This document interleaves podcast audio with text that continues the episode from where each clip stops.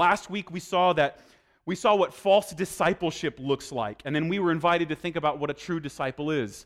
And don't worry, his hard words, I promise you, he won't say anything hard until he talks again.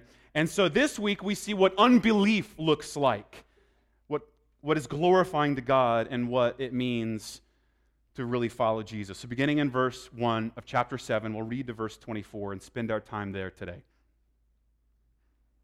After this, Jesus went about in Galilee. He would not go about in Judea because the Jews were seeking to kill him.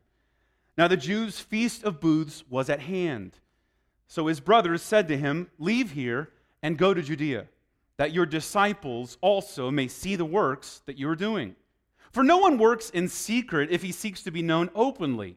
If you do these things, show yourself to the world. For not even his brothers believed in him. Jesus said to them, My time has not yet come, but your time is always here. The world cannot hate you, but it hates me because I testify about it that its works are evil. You go up to the feast I'm not going up to this feast, for my time has not yet fully come. After saying this, he remained in Galilee.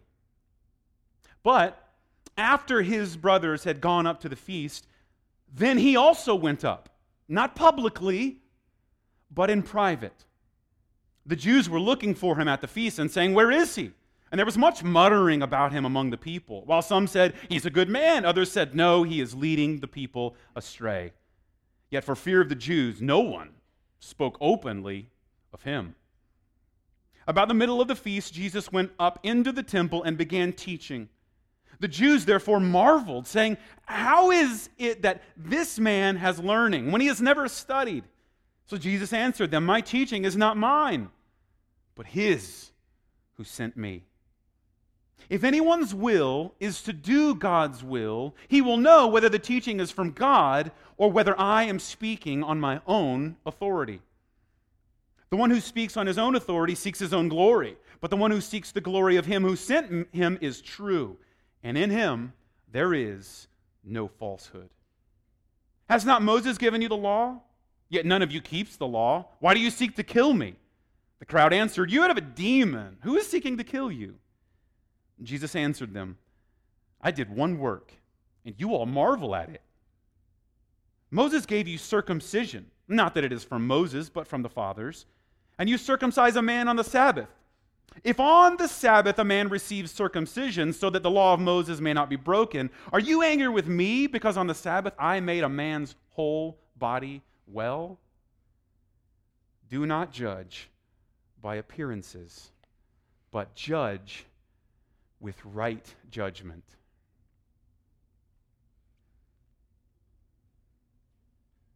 Once again, Jesus encounters people who don't quite fully get him. And John, one of the eyewitnesses, the, one of the apostles of Jesus, arguably the best friend of Jesus, wants to introduce us to Jesus again by introducing us to people who don't quite get Jesus. We saw that that went all the way down even to the 12 that he called, such that one of them wasn't there. But even so, we see now, did you catch that? Even his own family didn't quite believe in or understand who Jesus was. Here's what I think we see here to believe in Jesus is to trust his timing and his work, to be separate from the world and to be taught by him. Now, we'll unpack each of these things as they kind of unfold themselves in this passage. But once again, we meet a group of people who basically want Jesus because they just want him to do what they want. It's more of the same. People want miracles. Instead of seeing the sign as a wonder that points to his authority and divinity, they just are mesmerized by it. They're distracted by it. Now, I see this all the time. We experience this regularly, right? I try to illustrate a biblical truth, and I give an illustration, and many of you remember the illustration, and you don't even remember the biblical point I was trying to make. Right? Some of you will come up to me and be like, haha, J- Jonathan, that was really funny. And I'll say, do you remember like the point I was trying to illustrate? Nope, but it was funny. Right? And so I blame you. You blame me. But either way, neither, like, the, the same thing is happening, right?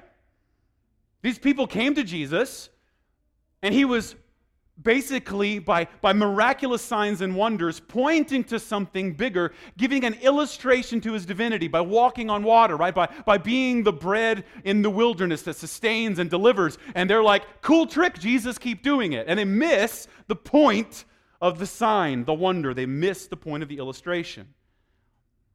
And that's what Jesus has encountered so far. He does a miracle, people become fixated by it. And in chapter 6 and even chapter 7, he draws a crowd.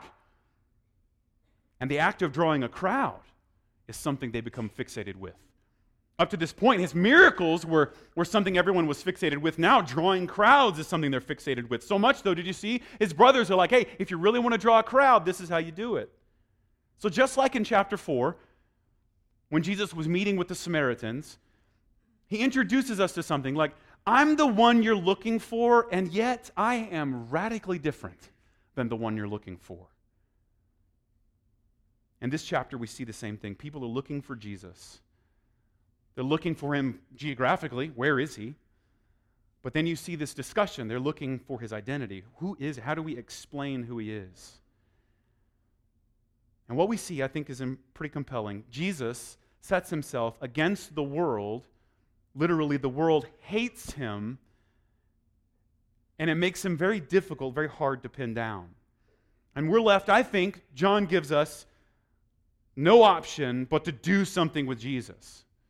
You have to come face to face with him. The magnitude of his claims, the magnitude of his influence, the fact that 2,000 years ago, we're, uh, uh, like, something happened that we're still talking about today means you have to do something. And John says basically, you either think he is nothing or you think he's everything. You can't ignore him. You have to contend with him and his words. And so the people, as you see here, try to do just that. And they try to pin Jesus down. Well, here's what I would say we do on a regular basis we don't try to pin Jesus down, we try to turn him loose. Right? The goal, even of my words, aren't to somehow encapsulate the, the person and work of Jesus such that you'd be like, that's thanks for those words. Instead, I'm just like, look at him, listen to him. We don't want to like boil him down to something. And that's what we do on a weekly basis. We dive into this word, we open it up and simply say, God, show us more. Hopefully, even everything I say, my, my goal in preaching is simply to just turn him loose I say this on a regular basis. If you get in the car and drive away and you're talking about me or the music, you missed the like you you did you did the same thing. You saw the sign, but you didn't look through it to see Jesus. My goal is that when you walk out of here, you marvel and say, Isn't Jesus amazing? Isn't he gracious? Isn't he more marvelous than I first thought? And that's the point. Because even now, if you're looking at me and you're like, well, who does he think he is? Well, nobody. But listen to Jesus' words. Ask yourself, who is he telling you who he is? That's the point. And what we see modeled here is what we hopefully do ourselves. We cease to need the world's fame, acceptance, and glory. We're content with his. We're content to point away from ourselves, a theme that goes all the way back to chapter 1 and John the Baptist, and point to Jesus. It ends in this passage saying, All right, Jesus kind of sums it up. You are judging by appearances, but you ought to judge with right judgment. And ends with this picture. Judge, don't stop judging by appearances, but judge by right judgment, i.e., not by appearances. And so, how do you judge not by appearances? Well, let me give you a summary that we'll walk through and this chapter lays it out for us. Judging rightly is roughly this knowing the ways of the world, seeking the Father's will as the source of understanding, discerning false explanations of Jesus, and seeing and seeking God's glory over man's. This literally is a chapter of questions. Scholars would say, even literally, this chapter is 20 questions. And so, for you inquisitive people, you're in for a treat. It was a barrage of questions, wasn't it? Most of them not answered, which is John's way of inviting you and I and all our skepticism and questions to go like, "Oh, I have questions." Indeed, everyone who follows Jesus will have questions. But don't miss the point John is making. Curiosity, having lots of questions, does not equal faith. So let me warn you many of you are curious enough about Jesus to look to him for answers, but you have not entrusted yourself to him. So, the fact that you're here and you're desperate for answers, and maybe you're just considering the possibility that Jesus might have some, that's a good thing. I'm really glad you're here. But don't miss, that's like the doormat. That isn't dwelling wholly with Jesus. That's just the entrance into that. That's an invitation. Because we see something amazing that Jesus does. He confronts the ways of the world, he confronts the people around him that do not rightly understand him. And he does something pretty profound that I would say on a regular basis we want to point to. You see this subversive fulfillment of the gospel. Subversive fulfillment. We talk about this as uh, the gospel being ambivalent. That is, on one hand, it, it repulses, but on the other hand, it attracts. Right? So last week we saw that the receiving the gift of Jesus is also to receive the critique. From chapter 1, Jesus, John tells us, is the lamb who takes away the sin of the world. Well, the only reason that's joyful or hopeful for us is to admit that we are sinful people in need of some sort of source of healing. And so I told you, like, to give someone a gift. Like, I don't know, we, I saw this afterwards. Someone told, like, someone said, hey, here's a breath mint, right? Thank you. But on the other hand, you, you catch it like, it's like, it's kind, but it's kind of subversive, isn't it? And to receive the gift, you kind of have to receive the critique. And so we say on a regular basis that the gospel both, both pushes and repels while it attracts. It's the, it's the, if, if that's happening, that's when we know we're actually encountering Jesus. And so we say on a regular basis, the way we want to begin to summarize that subversive fulfillment is the, the simple phrase we say is that you're wrong and you are loved. And half of you in the room get really excited about one of those things, even to the detriment of the other. But don't miss what Jesus is doing. He's going and presenting himself to these people, offering subversive words to the extent that at the end of this story, he'll offer himself as the accepting sacrifice. And so don't miss that. To really see this encounter for what it is, is to embrace the tension that Jesus seems to have, not only with his brothers, but also with the religious elite. And we, living in the world as Christians with distinctly Christian convictions, embrace those two truths. You're wrong, and yet you're loved. And so many of you are from a background where, like, when I say you're wrong, like something inside you kind of gets excited, right? Yeah, Jonathan, you tell them. You tell them like it is, right? This is a more protective, I would say conservative disposition, right? You're wrong. To the point where Maybe you're yelling it so loudly no one actually hears that you're loved. And for the rest of you, you're sitting in here and I say, God loves you. You are loved. You, that you get excited, right? You're like, yes, thank you. Thank you. Keep saying, right? Enough with this whole you're wrong. Just, you just tell me how much I'm loved. Right? You get it? And you're probably, again, same, from to throw stones, right? Remember, we don't drag Jesus into politics. We, we let Jesus be Lord and let him lead us into our political affiliations. And so on this side, you probably, I could be wrong, but you're probably more, more liberal leaning, right? And you probably really, you're, you're deep in compassion, but you don't like that other part. Notice, Jesus will mess with you both. Jesus will rip your present, pre existing loyalties out of your hand and offer you a new kingdom. This is a beautiful thing for us. You're wrong. You are dead in your trespasses. You are in sin. And yet, what? You are loved. You are loved. Not because you're awesome, but because He is. So don't miss it. There's a subversive fulfillment. And there's no religion like this. A lot of religions have subversion or even just fulfillment, right? Islam has a subversion through authority. You can make yourself a Muslim. Buddhism has a fulfillment through enlightenment, and you can Make yourself a Buddhist. But Christianity has claims to lordship, a subversive fulfillment through God's blessing. You cannot make yourself a Christian. Did you catch the subversive fulfillment? You can't do this. You are unable. You are dead in sin. And yet, what? God's grace was demonstrated to us that while we were dead in sin, while we're the enemy of God, Christ died for the ungodly. Did you get it? You can't, can't get one without the other. To, to, to, to, to lean on one to the detriment of the other is to miss Jesus altogether. In one sense, he fulfills your deepest desires. He fulfills your deepest aspirations. But in another sense, he challenges you. All your aspirations and desires are too self centered, they're too small. The gospel fulfills all the needs that our culture seems to put in front of us, but it also challenges every single one of the assumptions behind those needs. It gives us a new worldview, a new set of underlying beliefs. Now, this is a great freedom here. We usually try to explain Christianity to the world. We try to explain how rationally acceptable Christianity is to the culture. But what does Jesus say here? Ultimately, the claims that he's going to make, what he has to say about the culture, name, namely that what it does is evil, right? The subversion, puts us at odds with it. And we have to critique, I think, based on a deeper loyalty, a higher authority.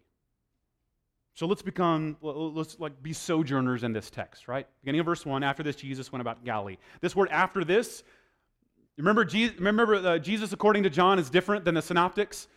He has like theological traits that he wants to teach. He's like, he's like your friend that's always trying to drop deep thoughts. That's John, right? And so he's not worried about time. So basically, if you remember last chapter, it was springtime. It was near the it was near uh, the celebration of the Passover. Bang! All of a sudden, it's the feast of booths. So now it's fall. One of the three most important Jewish holidays. In fact, it was the most popular Jewish holiday. And so he goes, uh, instead of going immediately to Judea, he, he, wants to stay. We saw this from the previous chapters. People have already, he's already offended enough people, they want to kill him.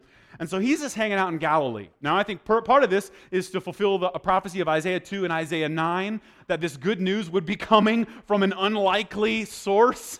It would be coming from an unlikely place. It wouldn't come just first to the household of God, but it would come from the out, like the outcasts, hence the Samaritan woman at the well, right? There's a fulfillment here. But he's staying away from Judea. Why? Because his hour has not yet come. The thing he came to do isn't yet at, at hand. Verse 2, he says, Then evidently the Jews were celebrating the Feast of Booths. It's a, in the bigger celebration of the Feast of Tabernacles. Now, that's not a helpful word for us, right? The better word for us, us instead of booth would be tent. Right? So if you go camping, you don't get a booth. We have a, a booth is something like you sell something out of, right? Like a toll booth, phone booth. No one knows what that is anymore. Never. That's a terrible example. Terrible example. It's like a typewriter. What? That's not helpful. So it's a feast, let's call it a feast of tents.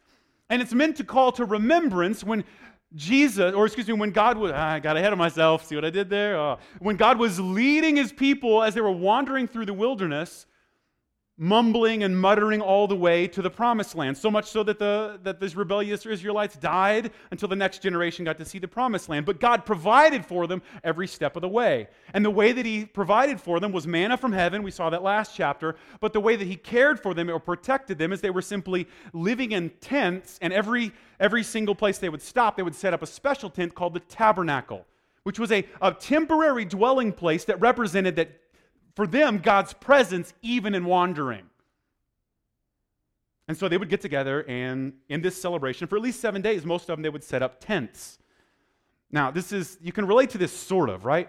Think of all the holidays. We do this too. Think of all the holidays where we celebrate by going camping, right? That's just the thing you do. You go cook out, right? A celebration of some horror, like of, you know, like more primitive times. This would have been the biggest holiday possible for them the biggest holiday possible. And yet Jesus is hanging back. Now, don't miss what, Je- what, what, what, what John is doing, right? We saw this in Acts chapter 12. We saw this a couple uh, you know, chapter before and a few chapters before that. Every time he, he gives us a picture of a celebration, whether it be a wedding or a feast, he's like, and then Jesus kind of did the thing, right? So if you read in Numbers chapter 14, verse 2, all the people of Israel grumbled against Moses and against Aaron. The whole congregation said to them, Would that we had died in the land of Egypt, or that we had just simply died in the wilderness, right? And so that's what they're celebrating, wandering through the wilderness while God provides for them while they're muttering. Right? And so they're John, John does this, right? He's like, okay, so there we were. It was the Feast of Tabernacles, right? Remember, we were celebrating the time when God gave us a leader, Moses, to send us through the wilderness while we were muttering and grumbling. Oh, yeah, John, what happened then? Well, Jesus started leading us and teaching, and people started muttering and grumbling. you get it? Like, like nudge, nudge, wink, wink. Don't miss. There's the thing that's happening has happened before. Jesus offers a better version of it, a fulfillment of it. And so they're muttering. Big surprise. But notice the next thing. The brothers of Jesus tell him the ways of the world. I'm going to spend most of my time talking through these next couple of points at the beginning of this text because they really set the stage for understanding the rest. Notice what happens. Jesus' brothers begin to explain how things work. Hey, Jesus, you got lots of potential, but here's what you need to do. And Jesus shows us that there is a collision between Jesus and the world. And if there was a collision course of Jesus and the world, then there is a collision course of Jesus' followers in the world. To miss on this, to miss out on this particular point is to misunderstand who Jesus is and what it means to follow him. They give what I would say is a pretty good cultural rundown. Hey, Jesus, if you want to make it big, here's what you do you got to have the right image and you got to live in the right city. Newsflash some of you live in Sioux Falls for that very same thing. This is what you got to do in this place. So be it. I think God can use those motives, but don't miss that's the motive of the world. And some of you right now, I mean, I, we, we, we get excited about this on a regular basis. Some of you, like Mark chapter 5, you need to go home. You need to let our church send you back to the city that you, don't think, you think is not cool, to the real image of maybe your own hometown Stop running and simply be a presence in a humble, obscure place, all for the glory of Christ. Don't miss, this is a thing, right? People still do this. We're in, we're in the middle of the most massive urbanizing movement that the world has ever seen, where people, by jobs or whatever, are moving to the city. There's lots of reasons, sociological, that are, that are pushing that, but don't miss it. They're all around the same thing, basically. You have these needs that are met in the city, and Jesus is like, well, that's, that's one way to see it. And one of the greatest hindrances to vital Christianity is this assumption that the Christian's job and that the church's job is just simply to rubber stamp cultural trends. Don't miss that. The greatest hindrance to following Jesus will be to assume that our job is to somehow catch up with the times. And you catch you see this on a regular basis. Look, all of the dying churches have one thing in common they're all trying to get with the times. Every single one of them, every dying denomination is paying for this getting with the times. A purging and a cleansing is happening. They've been neutered by their deep desire for the culture to love them. Friend, don't miss Jesus seeking the same thing. And their greatest rule is don't say anything about Jesus that's offensive. And that's a really surefire guaranteed way of not saying anything about Jesus ever. Look, if your truth and your love are not controversial, you don't look like Jesus. Ask yourself this question What fashionable trends, what cultural movements might you be caught up in? Jesus isn't being contrarian here for the sake of being contrarian. He's like a doctor who gives you a disease diagnosis so he can heal you. What trends in fashion and culture are driving your assumptions about reality? Don't miss one of the greatest hindrances to vital Christianity, multiplying, faithful, life giving Christianity is to recognize that Jesus calls us to swim upstream against those trends. Here's something really important. Literally, one of those streams that Jesus is swim, swimming up against, did you catch that? His own family. I hope some of you are encouraged by that because I know some of you in this room, you're the lone believers in your family. Praise God for you. You're the lone believer in your family. I, I, I, might say this, maybe this is too flippant, but you're the lone believer in your family like Jesus. and so, two things. First, I want you to be encouraged. You're counted among Jesus and his relationship to his family. I know some of you are fresh off of a like a, a sour encounter with your family over Thanksgiving, right? Like, and I just I want to give you I don't know Jesus has a way of saying like I get it. I know what that's like. My own brothers, they watched me up close and yet they didn't quite get it. So, so if you're first be encouraged, right? Be thoroughly encouraged. You're, you're in the same boat as, and we talk about this on a regular basis, we're in the same boat as Christians, but also other people who one of the first loyalties they're called to lay down is what? Jesus says their family. Be encouraged. God gives us in Christ a new eternal family that is actually greater and deeper than your biological one. It's an eternal one that we're born again into. Second thing is this I want you to be humbled. On the other side, you can't make your family believe in Jesus. Look, the circumstances for belief for Jesus' brothers are completely ideal. Agreed? Like, you, you, you can't get closer to Jesus than this. And yet, even though the situation was ideal, the time wasn't right. And their eyes weren't opened. They missed it until the resurrection. J.C. Ryle puts it this way seeing Christ's miracles, hearing Christ's teaching, living in Christ's own company were not enough to make Christ's brothers believers.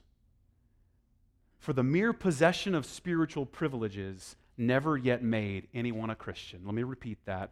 The mere possession of spiritual privileges never yet made anyone a Christian. So, on one hand, be encouraged if you're the lone believer in your family. We're with you. We, we love you we want to help you. But, but on the other hand, be humbled. If Jesus' brothers teach us anything, those circumstances weren't what caused them to believe. They had ideal circumstances and missed it completely.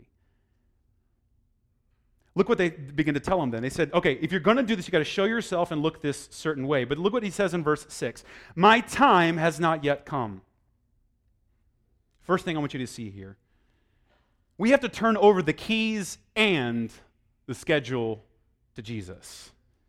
Galatians 4 4 says this best, and I'll move right on. When the fullness of time had come, God sent forth his Son. I would encourage many of you because maybe you have right belief about Jesus, but you have no patience for him. And you're scrolling through social media, your like your, your microwave, your, your instant gratification that defines every single part of your life has made you completely paralyzed to know Jesus. Notice how we not only give him control over who we are and what happens, we also give them give him control over the schedule. He just straight up, look, it's not time. And maybe the most encouraging thing I can say to one of you today is like, look, God is sovereign. He began a good work in you. He's going to carry it out to completion in Christ Jesus, but not yet. The thing he wants to do in you is to shape you in the suffering, through the suffering, in spite of the suffering. Please don't forget the symbol of our movement is a cross. It is not a La-Z-Boy recliner. It is a tool of suffering and punishment. And yet, through that suffering and punishment is what? The greatest joy, hope, and glory that we know. So maybe the good news for you this morning is God's got you, He's going to hold you, but the thing you're waiting on isn't ready yet. Don't miss out on Jesus because you're imposing your timetable on him. He says, It's not time. The thing I'm going to do is bigger, it's better. We'll come back to that. But then he does something else. He doesn't just say, This is not time, but then he begins to kind of define what really is true about him. They say, Show yourself. He says, My time's not come. And then he makes a statement Your time is always here. So I've got to, I've got to explain something. This, this, this idea of the appropriate and apportioned time is another picture, again, I know, of God's preordained appointments for the work of Jesus. I know that, again, that messes with you, but this is, he's saying it's not time yet. God's appointed something, this is not it. It, not in this way, not in this time frame. Notice, again, beginning in verse 14, uh, he, he, does beca- he steps out in public, but he does it on his terms, on his time. And he's saying to them, Look, your time is wrong. Did you catch that? For you, it's always the right time. So I want to define some words we've heard us maybe mention before. So the word secular comes from a Latin word with the Latin word saeculum, which just simply means an era, an age, or a period of time. And so secularism, by definition, is timeism, momentism. Now, don't miss this. Jesus says these things work on my time, my schedule, my way. We live under a different understanding of time. Secularism, that is the rejection of all things eternal, is the best way to say it is nowism nowism. Right now. Right? Has to be in this moment.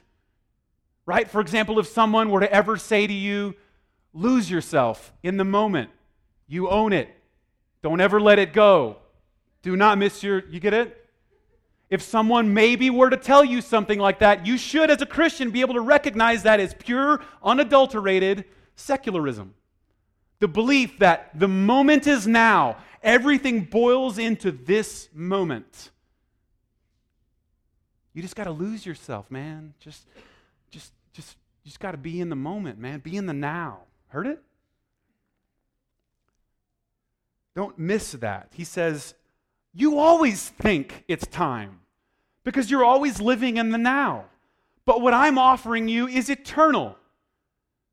Don't miss this. I, I, I heard a famous bumper sticker author say that your best life is now, right? And, and the only way that's true is if you're going to hell. For the Christian, our best life is the eternity to come. And this is good news for you. For some of you, don't miss this. Like, if you're in Christ, you are as close to hell as you will ever be. This is as close, this is the greatest suffering you'll ever endure. This is as close to the eternal separation from God you'll ever, ever experience. There is paradise, pleasures in his hands forevermore because we'll be in his presence, embraced, held close by the righteous and mighty God and creator of the universe. Oh, we have an eternity. God didn't just invent things for our blessing that we can see, God invented time for our blessing. But on the other hand, don't miss what Jesus is saying. If, if you're apart from me, if you're separated from Christ, then this is as close to heaven as you'll ever be. This is as good as it gets. And that would make sense. If this is as close to heaven as you'll ever be, then you're right. The time is now. Lose yourself in the moment. Throw future away. But we are literally sub specie eternita- excuse me, eternitatis. That is, we exist under the aspect of eternity. We live in the moment and yet in eternity. We are both. And this is a profoundly subversive and yet fulfilling proclamation, right? In Christ, now matters. There is judgment over now in this life. But in Christ, eternity matters. And you might be inclined to believe one is more important than the other, right? Back to the spectrum again, right? It's all about eternity. It's uh, like to, to, the detriment that, like, if you don't like love and care for and model Christ in your own life because you're so worried about people agreeing with your doctrinal stance, then you're missing. Now matters. But on the other hand, if, if, if, now is so important that you'll throw your own ethics, you'll throw your own principles to the wind because in the moment your emotions are driving your decisions, then I want to encourage you eternity matters. And Christ existed in time and eternity for our sake. We exist now under the aspect of eternity. Now and forever are tied together in Christ.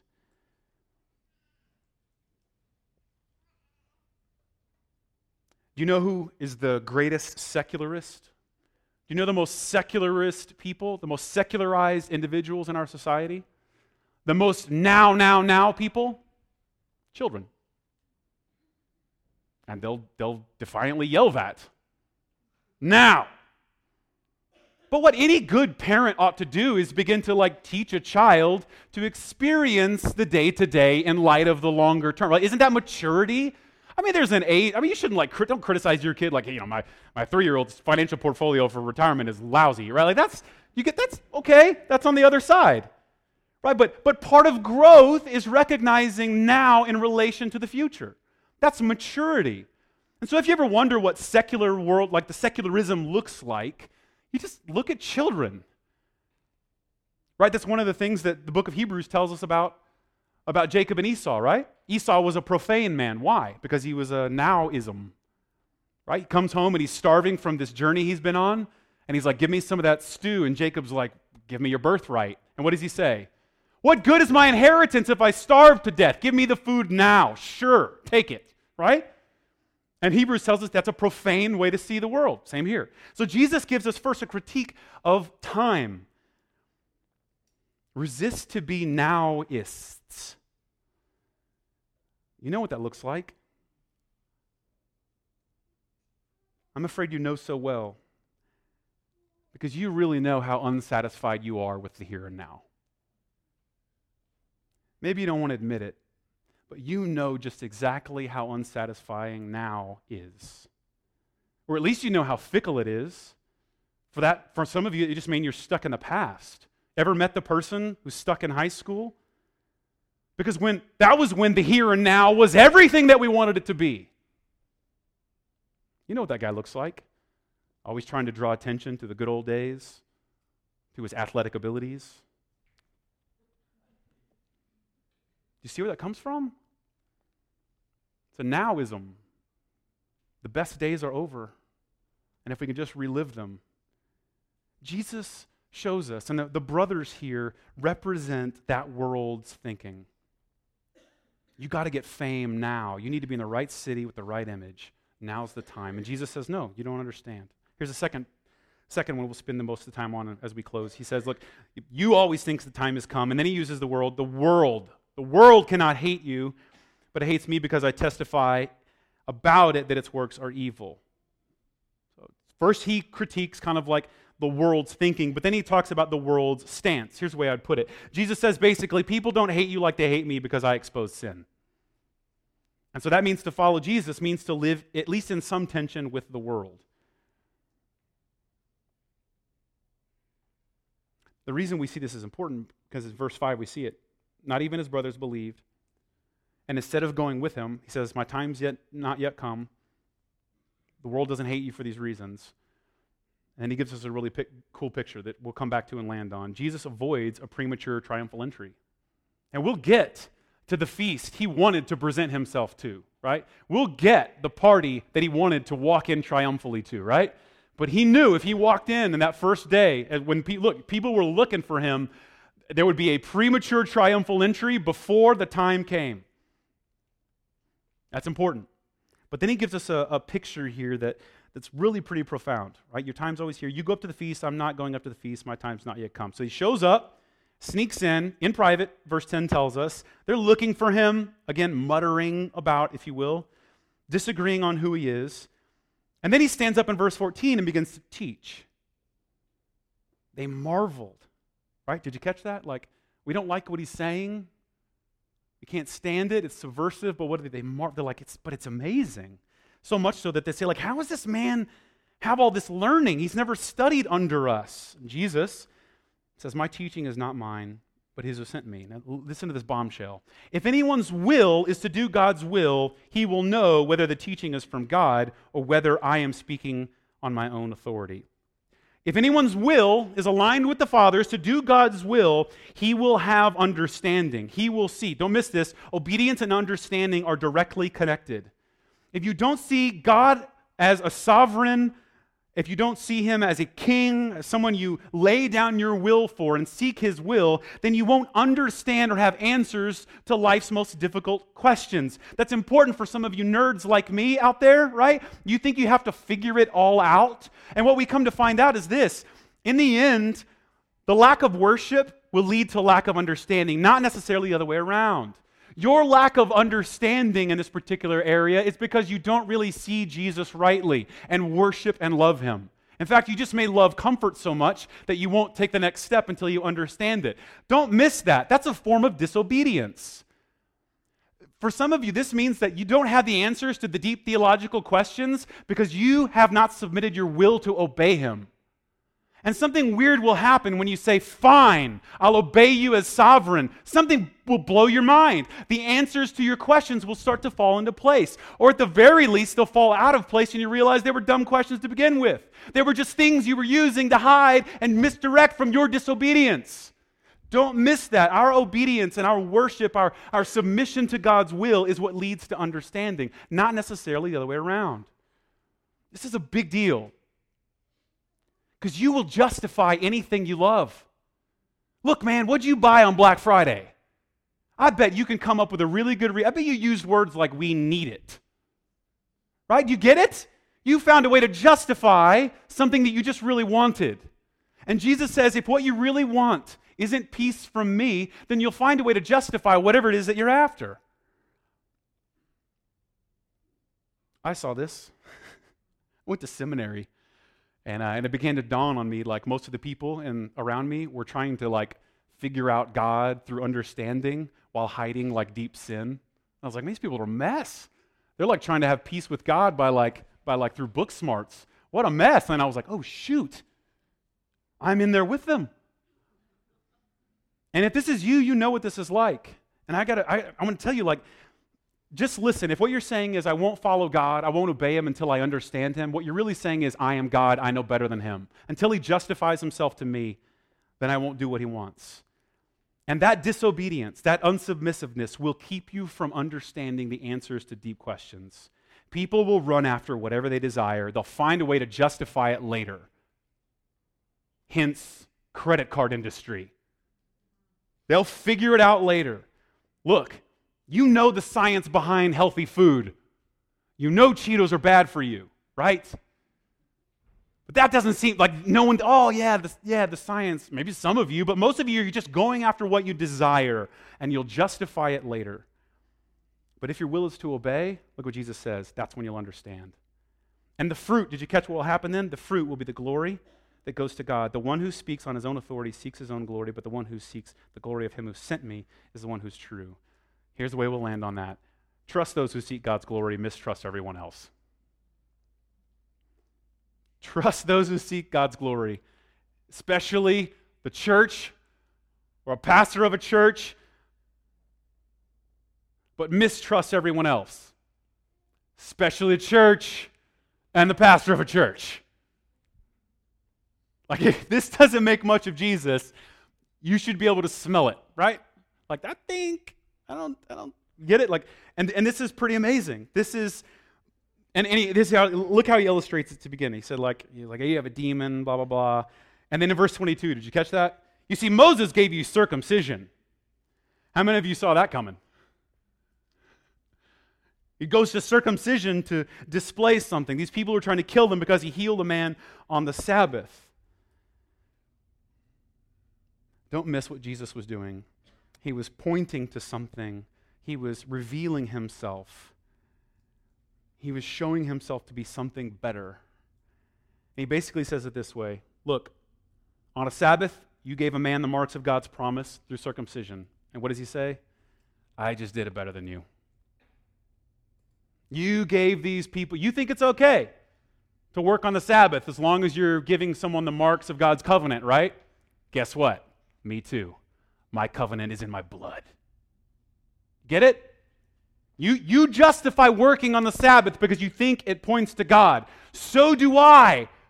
You're welcome. In my blood, in my body is a new covenant by faith that it's marked a new creation, a new existence that doesn't, that doesn't simply exist here and now, but exists forever.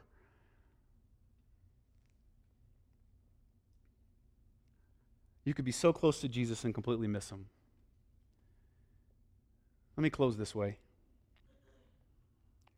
It's really good news. If you'll see Jesus interacting with the world, you'll see good news. It's really good news that he didn't settle for worldly fame on its terms. It's really good news he didn't take the advice of his brothers. He was willing to give up the worldly fame on its terms so that he could bring you and me to God. This was the great feast. The Feast of Unleavened Bread that ends in the Passover, that we'll celebrate as we look to in, on Easter. It's not the big feast, it's the lesser of the feast. This was the big feast. Hear this good news Jesus forfeited being famous so that he could be our atoning sacrifice. Jesus forfeited a great name and a great, amazing festival so that he could take a lower name and exalt us. Thank God that Jesus didn't listen to his brothers and the world's timing and expectation. He defied them so that he could save you. Jesus defies the world's timing and he defies the world's expectations on behalf of that world. Thank God that his teaching isn't man made, but it comes from God the Father. Thank God that he didn't come in and inaugurate this celebration.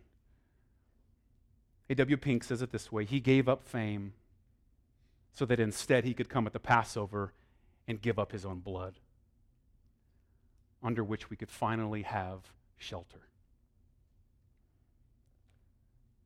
See the good news.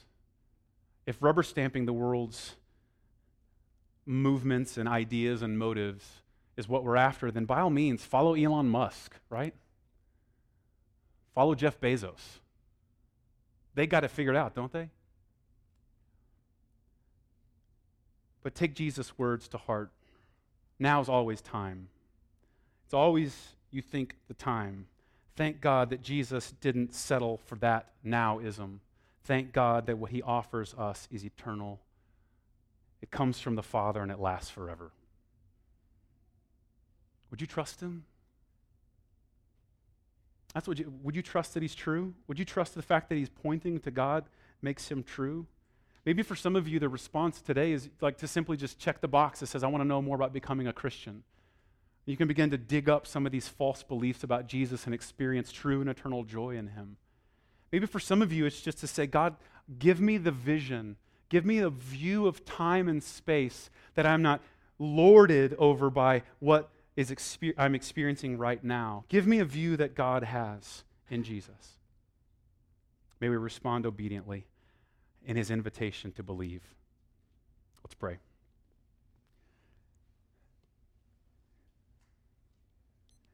Jesus, we need you to show up and do for us what we could never do for ourselves.